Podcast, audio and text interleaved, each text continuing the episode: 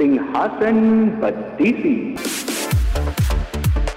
सिंहासन बत्तीसी। तीसवीं पुतली जय लक्ष्मी मृग रूप से मुक्ति। राजा विक्रमादित्य जितने बड़े राजा थे उतने ही बड़े तपस्वी भी। उन्होंने अपने तप से जान लिया था।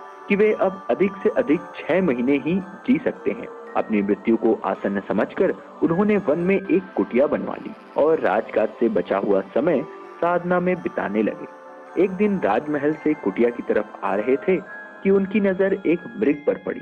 मृग अद्भुत था और ऐसा मृग विक्रम ने कभी नहीं देखा था।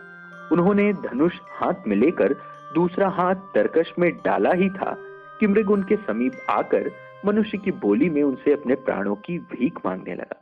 विक्रम को उस मृग को मनुष्यों की तरह बोलते हुए देख बड़ा आश्चर्य हुआ और उनका हाथ स्वतः ही थम गया। विक्रम ने उस मृग से पूछा कि वह मनुष्यों की तरह कैसे बोल लेता है? तो वह बोला कि यह सब उनके दर्शन के प्रभाव से ही हुआ है। विक्रम की जिज्ञासा अब और बढ़ गई। उन्होंने उस मृग को पूछा कि ऐसा क्यों हुआ? तो उसने बताना शुरू किया उस मृग रूपी मनुष्य ने कहा, मैं जन्मजात मृग नहीं हूँ। मेरा जन्म मानव कुल में एक राजा के यहाँ हुआ है। अन्य राजकुमारों की भांति मुझे भी शिकार खेलने का बहुत शौक था। शिकार के लिए मैं अपने घोड़े पर बहुत दूर घने जंगलों में चला जाता था।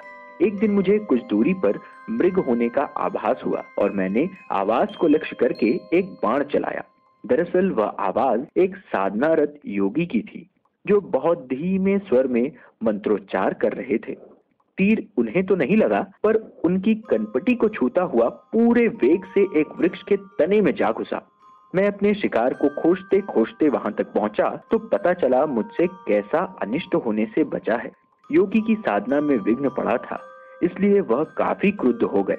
उन्होंने जब मुझे अपने सामने खड़ा पाया तो समझ गए कि वह बाण मैंने ही चलाया था। उन्होंने लाल आँखों से घूरते हुए मुझे श्राप दिया।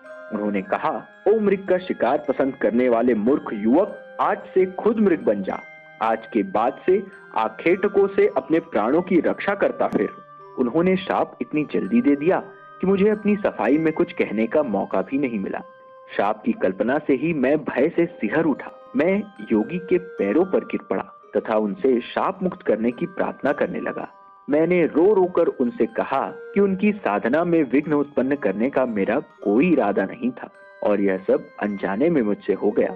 मेरी आँखों में पश्चाताप के आँसू देखकर उस योगी को दया आ गई।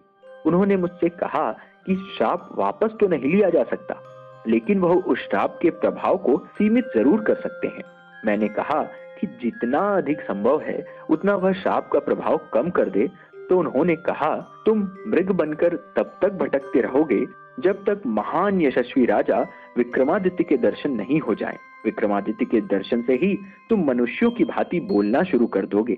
विक्रम को अब जिज्ञासा हुई कि वह मनुष्यों की भांति बोल तो रहा है, मगर मनुष्य में परिवर्तित नहीं हुआ है। उन्होंने उससे पूछा, तुम्हें मृग रूप से कब मुक्ति मिलेगी? कब तुम अपने वास्तविक रूप को प्राप्त करोगे? वह शापित राजकुमार बोला इससे भी मुझे मुक्ति बहुत शीघ्र मिल जाएगी, राजन। उस योगी के कथनानुसार, मैं अगर आपको साथ लेकर उनके पास जाऊँ तो मेरा वास्तविक रूप मुझे तुरंत ही वापस मिल जाएगा। विक्रम खुश थे कि उनके हाथ से शापग्रस्त राजकुमार की हत्या नहीं हुई। अन्यथा उन्हें निरपराध मनुष्य की हत्या का पाप लग जाता, और वे ग्लानी और पश्चाताप की आग में जल रहे होते। उन्होंने मृग रूपी राजकुमार से पूछा, क्या तुम्हें उस योगी के निवास के बारे में कुछ पता है? क्या तुम मुझे उनके पास लेकर चल सकते हो? तो उस राजकुमार ने कहा हाँ मैं आपको उनकी कुटिया तक अभी लिए चलता हूँ। संयोग से, वह योगी अभी भी इसी जंगल में थोड़ी दूर पर साधना कर रहे हैं। वह मृग आगे आगे चला और विक्रम उसका अनुसरण करते हुए पीछे पीछे थोड़ी दूर चलने के पश्चात उन्हें एक वृक्ष पर उल्टा होकर साधना करते योगी दिखे। उनकी समझ में आ गया कि राजकुमार इसी योगी की बात कर रहा था। वे जब समीप आए तो वह योगी उन्हें देखते ही वृक्ष से उतरकर सीधा खड़े हो गए। उन्होंने विक्रम का अभिवादन किया तथा दर्शन देने के लिए उन्हें नतमस्तक होकर धन्यवाद दिया। विक्रम समझ गए कि वह योगी उन्हीं की प्रतीक्षा कर रहे थे, लेकिन उन्हें जिज्ञासा हुई कि आखिर वह उनकी प्रतीक्षा क्यों कर रहे थे। पूछने पर उन्होंने बताया कि सपने में एक दिन इंद्रदेव ने उन्हें दर्शन देकर कहा था कि महाराजा विक्रमादित्य ने अपने कर्मों से देवताओं सा स्थान प्राप्त कर लिया है तथा उनके दर्शन प्राप्त करने वाले को इंद्रदेव तथा अन्य देवताओं के दर्शन का फल प्राप्त होता है। उस योगी ने कहा, मैं इतनी कठिन साधना सिर्फ़ आपके दर्शन का लाभ पाने के लिए कर रहा था विक्रम ने कहा कि अब तो उसने उनके दर्शन प्राप्त कर लिए। क्या उनसे वह कुछ और चाहता है? इस पर योगी ने उनसे उनके गले में पड़ी इंद्रदेव के मूँगे की माला मांगी। राजा ने खुशी खुशी वह माला उन्हें दे दी। योगी ने उनका आभार प्रकट किया ही था कि श्रापित राजकुमार फिर से मानव बन गया। उसने पहले विक्रम के, फिर उस योगी के पाँव छुए। राजकुमार को लेकर विक्रम अपने महल आए। दूसरे दिन अपने रथ पर उसे बिठाकर उसके राज्य की ओर चल दिए। मगर उसके राज्य में प्रवेश करते ही सैनिकों की एक टुकड़ी ने उनके रथ को चारों ओर से घेर लिया। तथा राज्य में प्रवेश करने का उनका प्रायोजन पूछने लगे। राजकुमार ने अपना परिचय दिया और रास्ता छोड़ने को कहा। उसने जानना चाहा कि उसका रथ रोकने की सैनिकों की आखिर हिम्मत कैसे हुई। सैनिकों ने उसे बताया कि उसके माता पिता को बंदी बनाकर कारागार में डाल दिया गया है और अब इस राज्य पर किसी और का अधिकार हो चुका है क्योंकि राज्य पर अधिकार करते वक्त राजकुमार का कुछ भी अता पता नहीं था।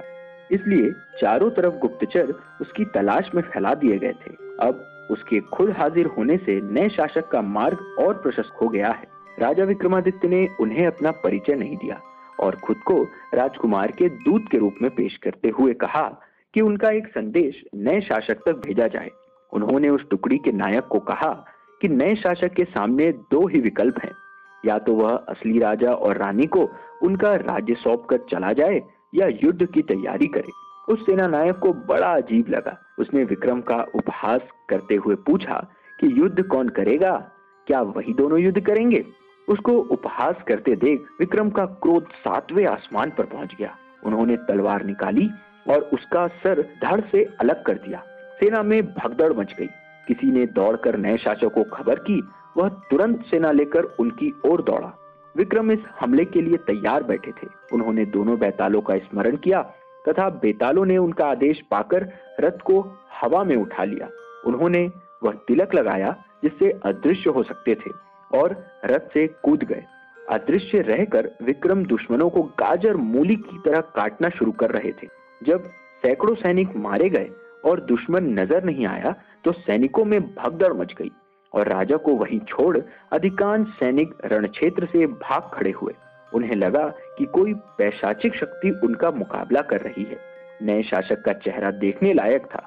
वह आश्चर्यचकित और भयभीत तो था ही, हताश भी दिख रहा था। उसे हत प्रत देख विक्रम ने अपनी तलवार उसकी गर्दन पर रख दी और अपने दृश्य रूप में आ गए। उन्होंने उस शासक से अपना परिचय देते हुए कहा कि या तो वह इसी क्षण यह राज्य छोड़कर भाग जाए या प्राण दंड के लिए तैयार रहे। वह शासक विक्रमादित्य की शक्ति से परिचित था और उनका शौर्य स्वयं आँखों से देख चुका था। अतः वह उसी क्षण राज्य से भाग गया। वास्तविक राजा रानी को उनका राज्य वापस दिलाकर वे अपने राज्य की ओर चल पड़े। रास्ते में एक जंगल पड़ा।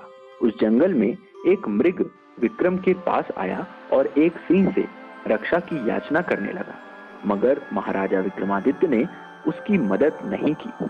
भला क्यों? क्योंकि वे भगवान के बनाए नियम के विरुद्ध नहीं जा सकते थे। सिंह भूखा था और मृग आदि जानवर ही उसकी भूख शांत कर सकते थे। यह सोचते हुए उन्होंने सिंह को मृग का शिकार होने दिया।